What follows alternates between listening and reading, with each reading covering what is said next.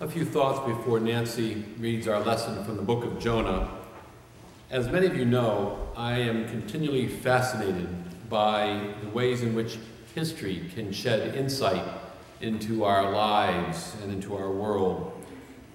Take, for example, last Monday, that marked the 75th anniversary of the liberation of the concentration camp at Auschwitz. For me, Auschwitz simultaneously stands as the embodiment of human evil, as well as a powerful witness that a community of faith cannot be eliminated by hatred. Yesterday was the 60th anniversary of, of the beginning of the historic sit ins at Woolworth's lunch counter in Greensboro, North Carolina, to protest racial segregation in the South. And then tomorrow is the 77th anniversary, anniversary of Four Chaplains Day, which honors the sacrifice of four chaplains aboard the troop ship USS Dorchester. And that was human nature at its finest, as these chaplains gave courage to the frightened and cold sailors aboard the torpedoed and sinking ship and then ultimately giving up their life jackets to four young men. Now, add to those three historic events the events of this past week in our nation's capital. How will history look back upon the drama which has been unfolding in our Congress? You see, each and every day that we awake, God gives us a first chance each and every day, God gives us the precious gift of life. What we do with that gift each day is totally up to us. You see, each and every day, God takes a chance on all humankind. Each and every day, God takes a chance on you and me. And a study of history demonstrates that humans can sometimes fail miserably but while at other times we can rise to the occasion with greatness and with courage. The choice is always ours. And so today's familiar passage from the book of Jonah bears witness to this fact that God is always taking that first chance on us. And then, when we fail, God is always ready to give us a second chance, a third, a fourth, Sometimes we need more than one chance to get it right. Take Jonah, for example. Rather than heeding God's call to be God's messenger to the city of Nineveh, Jonah skedaddles and boards a ship to Tarshish. Jonah evaded the call, but God gave Jonah a second chance. And after a storm and an encounter with a very big fish, Jonah finally got it right. Jonah figured out that he was God's man on location and he needed to ride out the storm, trust in God, and become God's messenger here on earth. And so, from this little excursion into history, may we also know that God is always loving us, always there for us, and always giving us that second chance. The reading is from Jonah chapter 2, verses 1 through 10. Then Jonah prayed to the Lord his God from the belly of the fish, saying, I called to the Lord out of my distress, and he answered me. Out of the belly of Sheol I cried, and you heard my voice. You cast me into the deep, into the heart of the seas, and the floods surrounded me. All your waves and your billows passed over me. Then I said, I am driven away from your sight. How shall I look again upon your holy temple? The waters closed in over me, and the deep surrounded me. Weeds were wrapped around my head at the roots of the mountains.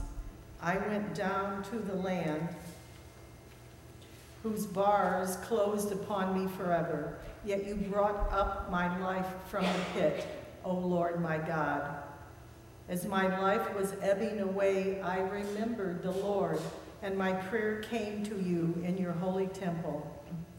Those who worship vain idols forsake its, their true loyalty. But I, with the voice of thanksgiving, will sacrifice to you. What I have vowed, I will pay. Deliverance belongs to the Lord. Then the Lord spoke to the fish, and it spewed Jonah out upon the dry land. May God bless our understanding of this reading. Thanks be God.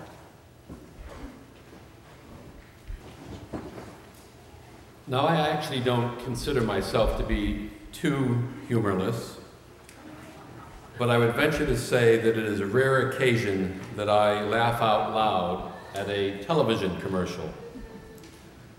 Not that it will inspire me to move my insurance business from Amica to Geico, but Geico's recent marketing campaign has nevertheless caught my attention, perhaps, you, perhaps yours, with its sequel to the television ad that they aired nine years ago with that suited businessman asking how much wood could a woodchuck chuck if a woodchuck could chuck wood? How'd I do? Am I right there? As those two giggling woodchucks are chucking fireplace-sized logs into the river. And you've perhaps seen this sequel, which I assume shows that same two woodchucks in that loft of the lumberyard barn, chucking wood, almost hitting the lumberyard owner, Lonnie.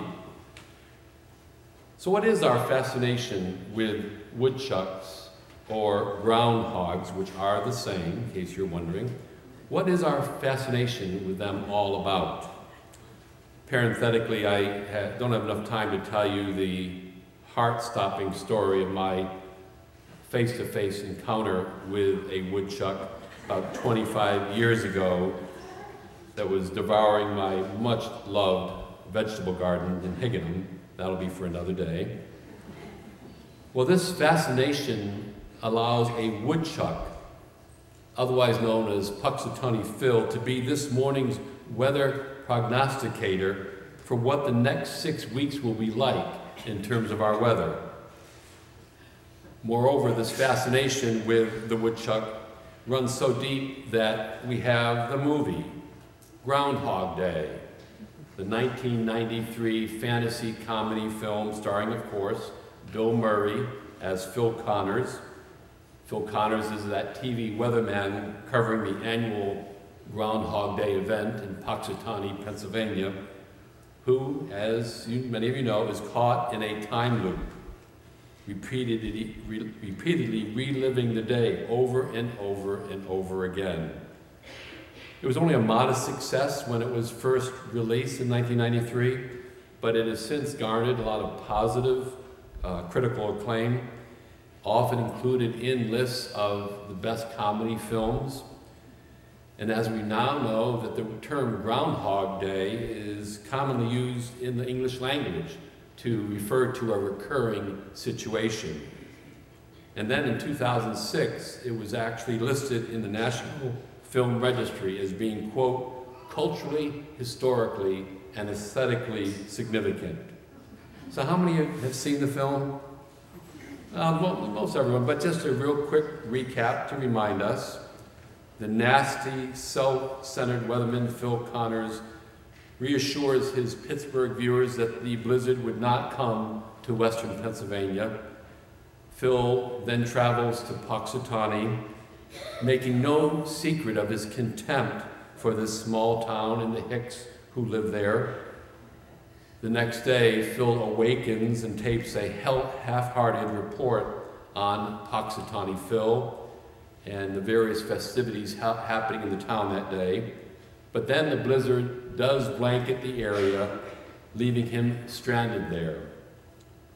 Well, Phil shuns all the celebration and goes to bed early, only to awake to the same DJ banter, and then discovering that the same day's events are repeating over again. Well, Phil relives that day, returns to bed, assuming it was only a bad dream, but it is still Groundhog Day. He soon realizes that he has no, there are no consequences for his actions, so he sp- spends the first several loops indulging in binge eating and drinking, one night stands, robbery, reckless driving. Then, after spending several loops trying to court his television producer Rita, played by Andie MacDowell, Phil becomes rather depressed and desperate for a solution to this endless loop. So he kidnaps Punxsutawney Phil, driving off the cliff. Many, many, many more loops recur before finally Phil decides to use his knowledge of the day's events to better himself and to better the lives of others.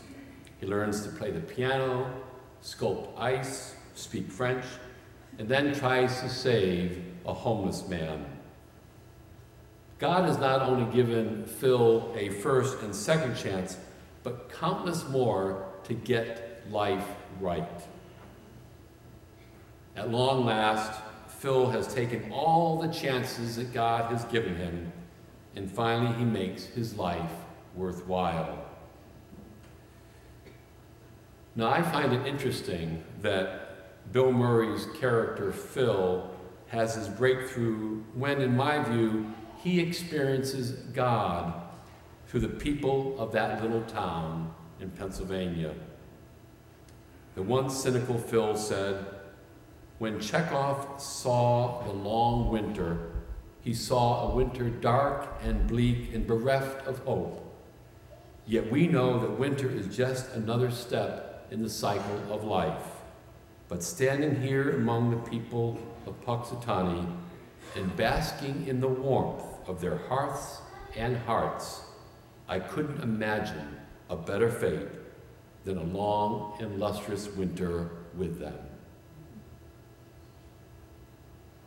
It has been said that God gives you a first chance, namely the gift of life itself, and then a se- second chance to make the winter of life a little warmer for someone, and we better not waste it. While the fictional character Phil needed many chances to get life right, the real life Alex Cruz knew immediately how she wanted to use the second chance she had been given, and she wasn't about to waste it. When 21 year old Alex, pictured on both the front and back cover of the bulletin, had to have emergency surgery for life threatening cancer a year ago, she found herself at age 21 thinking about the legacy that she would leave behind. There was a chance I wouldn't make it out alive, she recalls. At one point, I remember reflecting on my life and asking myself, is this really all you did? Is this the mark you're leaving behind? You see, Alex's fear was not death, but the possibility of no longer helping families seeking asylum. She was and is a shelter specialist, specialist with the International Rescue Committee in Phoenix, Arizona. Alex works with newly arrived families on the southern border, helping them to get in touch with family sponsors helping them to prepare for their immigration court dates. When asked if she fe- feels ill at times, she said, No, no, it's fine. The pain comes and it goes. If I can't keep serving these people, then I don't know what I can offer to anyone. This is what God is calling me to do, even through my pain. My pain is nothing compared to the challenges that they have faced. Alex must live with the uncertainty of her health and the worry that her cancer may return. But between her colleagues and her family, she has a solid support system. I'm not meant to last forever, she says, but hopefully our impact on these people does. I feel God's call, and when I answer that call, I feel God's presence in my life, even as I confront the challenges of my own life. Actor Bill Murray is, of course, mainly known for his comedic roles in films, but he does have a serious side. He echoes Alex's thoughts in a Parade magazine article titled, Life is easier, easier if you can share the burdens. He said, Life can be very painful. Everyone has the same burdens, and however much you can share those burdens makes life easier for everybody. It's lonely otherwise. Every moment that you can share someone else's pain and feel what they feel makes you more human. In the words of Jonah, I called to the Lord out of my distress, and he answered me. Out of the belly of Sheol I cried, and you heard my voice. As my life was ebbing away, I remembered the Lord. And so, friends, it is Groundhog Day. We have a recurring situation on our hands. Each and every day that we awake, God gives us a first chance. God gives us life. And then after that, each and every day, God gives us our second, third, and fourth chance to feel God's loving embrace and to experience God's steadfast love in our lives. But like Phil Connors, like Alex, we can choose not to waste the chances that God has given us. And so we too will discover that the legacy of our lives is found in the warmth of love that we share with one another today, tomorrow, the next day, next day after that, and forever. Amen.